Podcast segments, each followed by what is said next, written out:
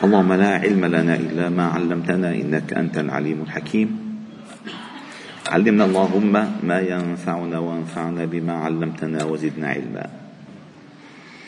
واجعلنا ممن يستمعون القول فيتبعون احسنه وأدخلنا برحمتك في عبادك الصالحين. وبعد.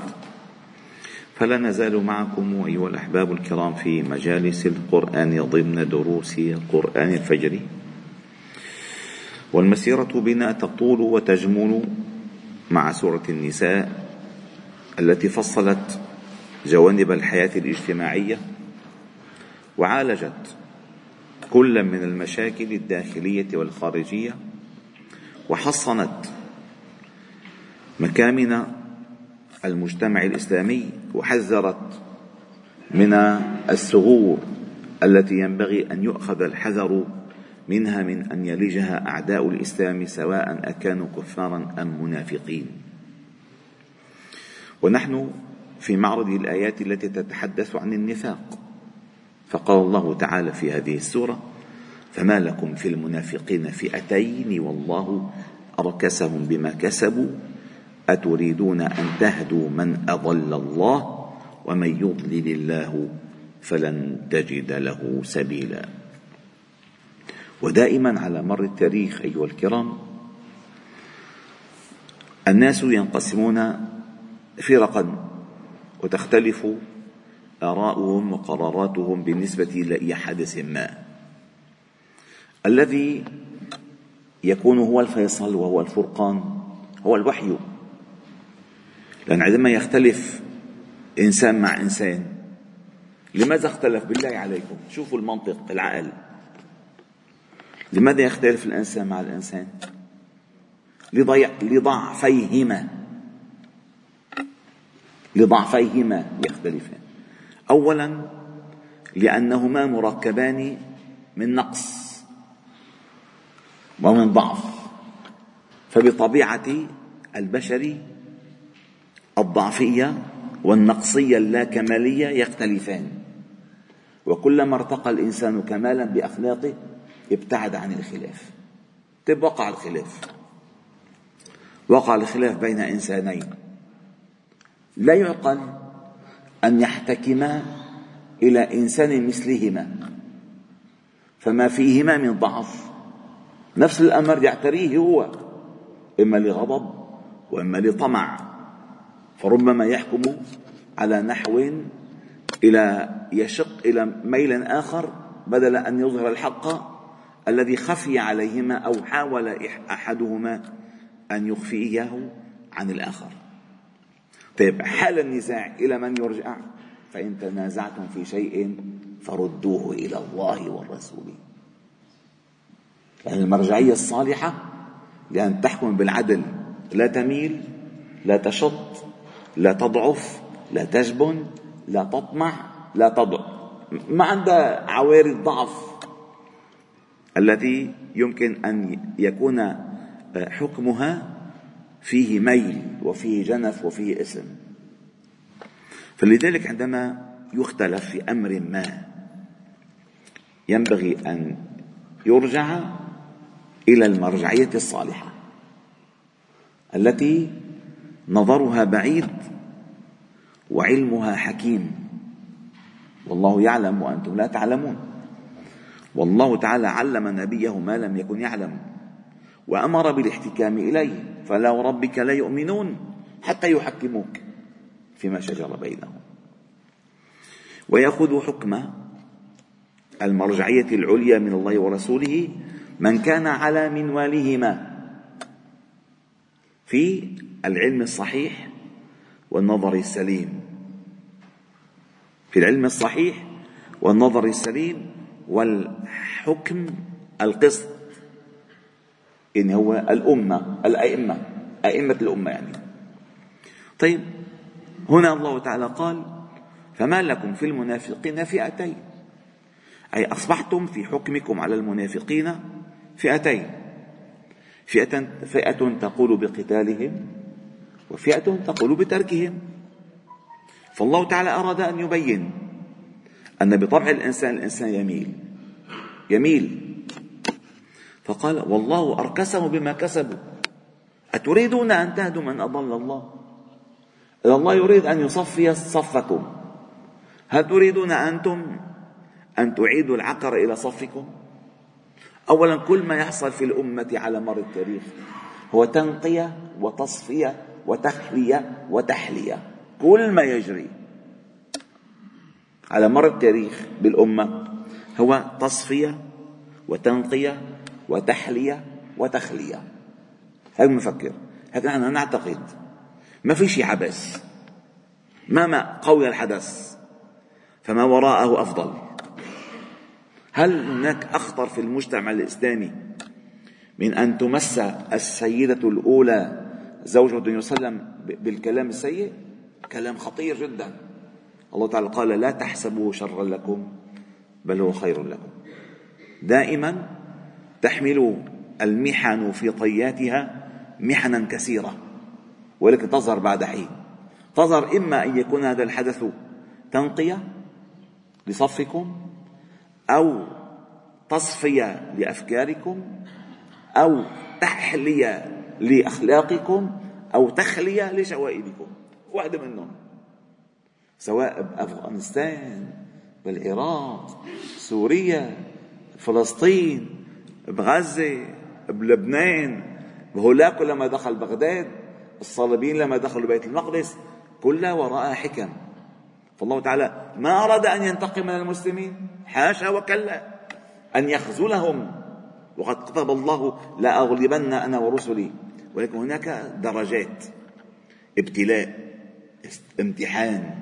تصفية تنقية تخلية تحلية فالمؤمن ينبغي أن يستسلم لذلك المسألة. ما استسلام جبن وجهل؟ استسلام علم ويقين. أن الله أراد خيرا بهذه الأمة وأن الله ناصر دينه ولو بعد حين.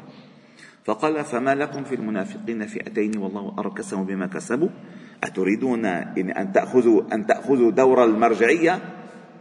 أن تهدوا من أضل الله؟ ومن يضلل الله فلن تجد له سبيلا. ودوا لو تكفرون. تذكيرا بما هم عليه. ودوا لو تكفرون. المنافقين يعني. كما كفروا فتكونون سواء. فلا تتخذوا منهم أولياء حتى يهاجروا في سبيل الله. فإن تولوا فخذوهم واقتلوهم حيث وجدتموهم. ولا تتخذوا منهم وليا ولا نصيرا. لأن المنافقين هم الفيروس الذي ينبغي أن يستأصل من جسم الأمة. إن أظهروا العداوة والقتال إن أظهروا العداوة والقتال. ولكن إن لم إن لم يظهروا العداوة والقتال وبقوا وبقوا خانسين متخفين فلا سلطان لنا عليهم. فالله تعالى استثنى بعد ذلك فقال إلا الذين يصلون إلى قوم بينكم وبينهم ميثاق أو جاءوكم حصرت صدورهم أن يقاتلوكم أو يقاتلوا قومهم ولو شاء الله لسلطهم عليكم فلقاتلوكم فإن اعتزلوكم فلم يقاتلوكم وألقوا إليكم السلام فما جعل الله لكم عليهم سبيلا. يا أجمل الآية؟ خطيرة. في التدريب في التعامل مع المخالفين سواء أكانوا محاربين أم معاندين أم مشتركين أم متآمرين. كيف تتعامل؟ لأن من, لأن الذي يتكلم الآية تذكرون الآية الأولى الله لا إله إلا هو لا يجمعنكم إلى يوم القيامة لا ريب فيه. ومن أصدق من الله حديثا؟ الذي يتكلم بهذا الكلام الله. ينبغي أن يؤخذ بمحمل الجد ومحمل اليقين والعلم. فالله تعالى قال عن هؤلاء المنافقين أن هناك فرق من المنافقين. منهم من يظهر من يظهر العداوة ويحب القتال فاقتلوهم حيث وجدتموهم ولا تتخذوا منهم وليا ولا نصيرا. إلا استثناء. الذين يصلون إلى قوم يعني هؤلاء المنافقون أعداء. لجأوا إلى قوم بينكم وبينهم ميثاق. فلا سبيلا لكم عليهم ليش؟ بالعهد الذي أخذه هؤلاء القوم الذين دخلوا في صلتهم وجوارهم. قال إلا الذين يصلون إلى قوم بينكم وبينهم ميثاق. أو الفرقة الثالثة أو جاءوكم منافقين. ما بدهم الإسلام. أو مشركين ما بدهم الدين. أو جاءوكم حصرت صدورهم. أن يقاتلوكم؟ أو يقاتلوا قومهم. يعني ناس بدهم يعيشوا على الحياد. لا حيقاتلوا لا حيقاتلوكم مع قوم ولا حيقاتلوا قوم معكم. ما بدهم يدخلوا لا بقتال. لا بدهم كرمال كرمال اموالهم وممتلكاتهم أو ما بدهم المسألة كلها. طلعونا من الموضوع. قال أو جاء حصلت صدوركم صدورهم أن يقاتلوكم. اولا لأنهم كانوا معكم وكانوا منكم أو يقاتلوا قومهم. يعني ما إذا كانوا معكم ما حيقاتلوا قومهم لأن كمان تربطهم بهم صلات فبيطلعوا من اللعبة كلها. طيب حصرت صدورهم. شوفوا المعنى قد دقيق يعني هذه الصدور لا طاقة لها بقتالكم. وهذه الصدور لا طاقة لها بالصبر على قتالكم قومهم. وهذه الصدور لا طاقة لها بأن تصبر على قتال قومهم لكم. أو يقاتلكم أو يقاتل قومهم. قال ولو شاء الله لسلطهم عليكم فلقاتلوكم. هذه منة من الله أن الله يخفف عنكم أعباء القتال من غيركم. فالله صرفهم عنكم. فاقبلوا منة الله عليكم. خلونا على الحياد. لكن اتركوهم ما تصيروا الدبابير عليكم كلهم. بهالايام بدنا نقاتل كل العالم. كيف؟ بدنا نواجه كل الناس. كيف؟ ما في ناس حيدوا أنفسهم. هلا ما في بلاد أوروبية بالله عليكم حيدوا حيدوا أنفسهم؟ ما في بلاد؟ ما في بلاد بعيدة حيدوا أنفسهم؟ فما بصير تحمل العداوة كاملة. بفهمك الآية خطأ وقاتل المشركين كافة. لا ما الآية بعدها؟ كما يقاتلونكم كافة. فإذا كانوا مهما كان البلد بعيدا في قتالكم أو في قتالهم مع أعدائكم فحكمهم حكمهم. أما أن حيدوا أنفسهم فلا سبيل لكم عليهم. قال ولو شاء الله لسلطهم. أي هؤلاء يلي إجوا عم يقولوا نحن ما بدنا نقتلكم وما فينا نقتل قومنا. نحن برا. قال اشكروا الله تعالى على هذه النعمة. ولو شاء الله لسلطهم عليكم فلقاتلوكم يعني كانوا عشرة آلاف عدو عم يقاتلكم صاروا خمسة ألف الله صرف خمسة آلاف عنكم. هذه منا من الله. ولو شاء الله فلقاتلوكم فإن اعتزلوكم فلم يقاتلوكم. وألقوا إليكم السلام فما جعل الله لكم عليهم سبيلا. سبحان الله الآية ضخمة معاني معاني قوية جدا. هنرجع نعيدها. ودوا لو تكفرون كما كفروا فتكونون سواء.